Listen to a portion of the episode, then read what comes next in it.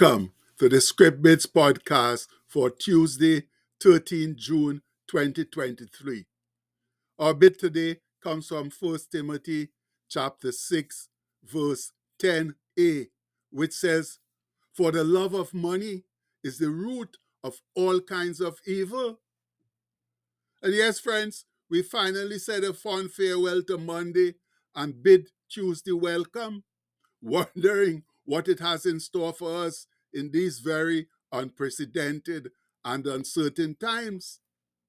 Some of whatever it has in store for us, we can do nothing about, while some we can change.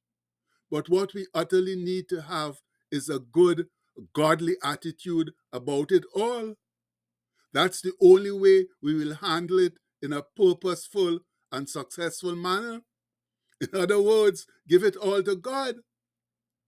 But here's an interesting poem on a very important matter that I also found on that yellow piece of paper where I discovered that profound reading about the road to success that I recently shared.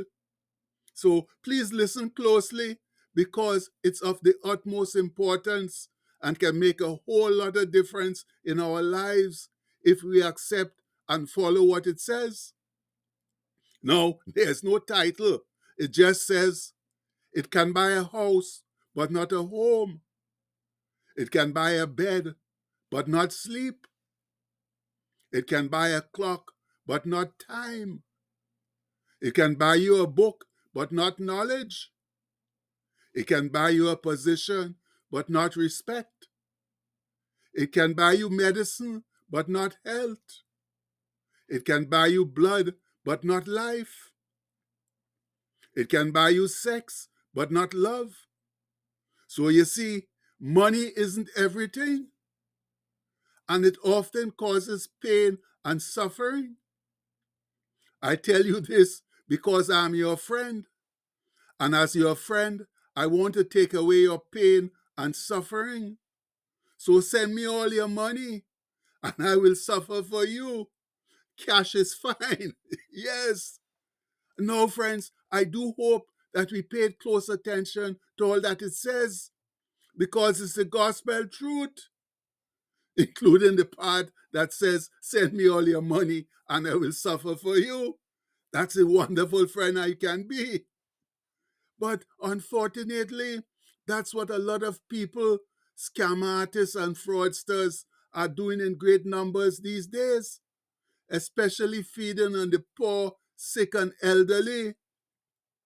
That sort of stuff has become so rampant now that it has spawned an industry unto itself. But what a terrible shame that we can be so despicable and uncaring to those who are the most vulnerable. Now, money is great and it's a very necessary and useful tool in our society, but that's just what it is supposed to be a tool, not the God that so many of us bow down to and worship, that we kill ourselves to get, sometimes literally kill ourselves too. And you see, the worldly things it can buy you, but not the godly things it can never get you. Can get you a house, but not a home, a bed, but not sleep, a clock, but not time, a book, but not knowledge, a position, but not respect, medicine, but not health, blood, but not life, sex, but not love. Yes, friends, money is a worldly necessity, but the real good and important things in life cannot be bought. They have to be earned in a true and godly manner. And you better believe too that a whole lot of the pain and suffering in our world right now can be traced directly back to money. Either the lack of it, the great desire for it, in other words, greed, and to those who have too much of it for their own, own good, and either use it frivolously or for their own selfish purposes, and don't, don't share it with the many that don't have enough. And by the way, the date at that but at the bottom of that poem is 51101. That means it's not a new poem, but it has been around for a long time now. but we still haven't learned how to use money successfully. And the Good Library does have a, quite a few things to say about money and its usefulness or lack thereof. So let's check out a few of those wise biblical truths now. And I guess the best known one is that from Paul to Timothy, where he lectures him thus. But godliness with contentment is great gain. For we brought nothing into this world, and it is certain that we can carry nothing out. And having food and raiment, that's clothing or life's basic necessities, let us therewith be content. But they that will be, or whose ambition is to be rich, fall into temptation and a snare, and into many foolish and hurtful or harmful lusts, which drown men in destruction and perdition, or ruin and destruction. For the love of money is the root of all kinds of evil, which, while some coveted after, they have erred from the faith and pierced themselves through with many sorrows. And you can find that in 1 Timothy 6, verses 6 to 10. And all of that is the indisputable truth, my people.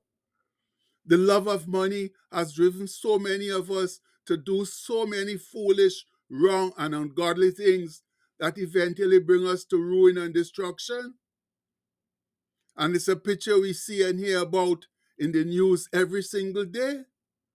Some poor, greedy, or ill advised soul dying either literally or metaphorically because they unwisely chase down money.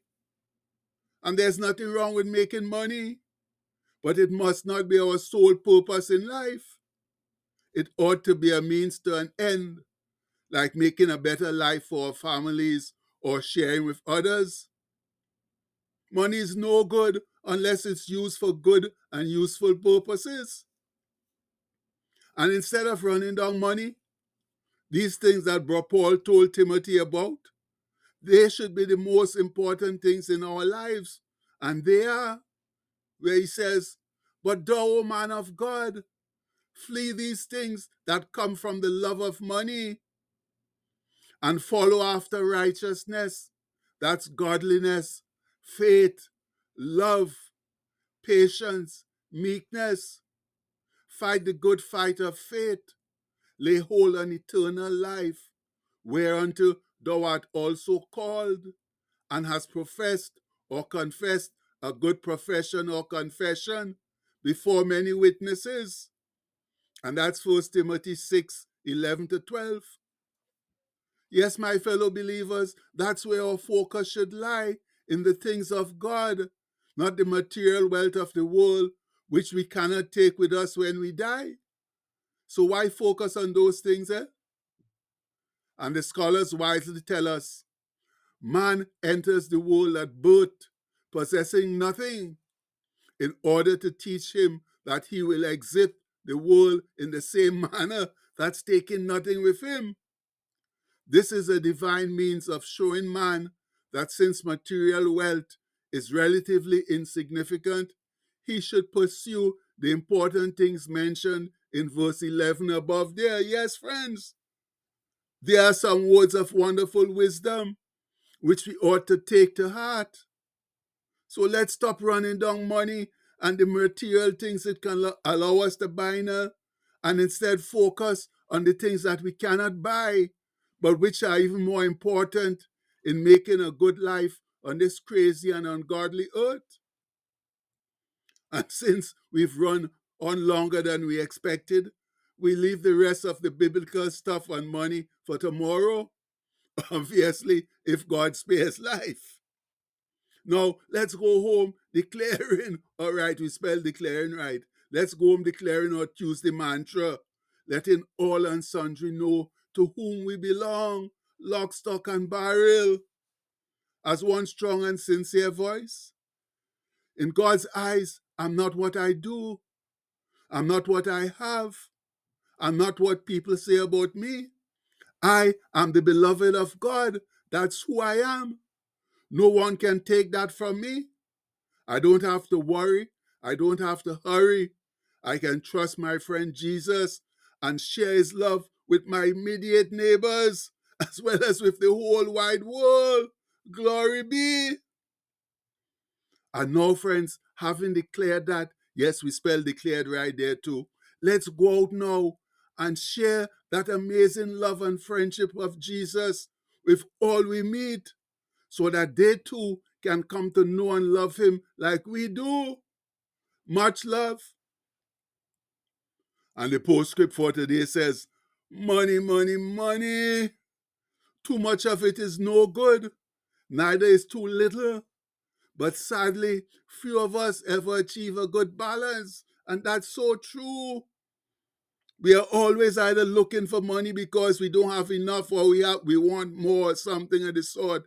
But money plays too much of a big part in our lives. Let's look to God first now, because God can give us money if He wants to. So please, let's get together, live for God, stop running down money so that we can make a big difference in this world.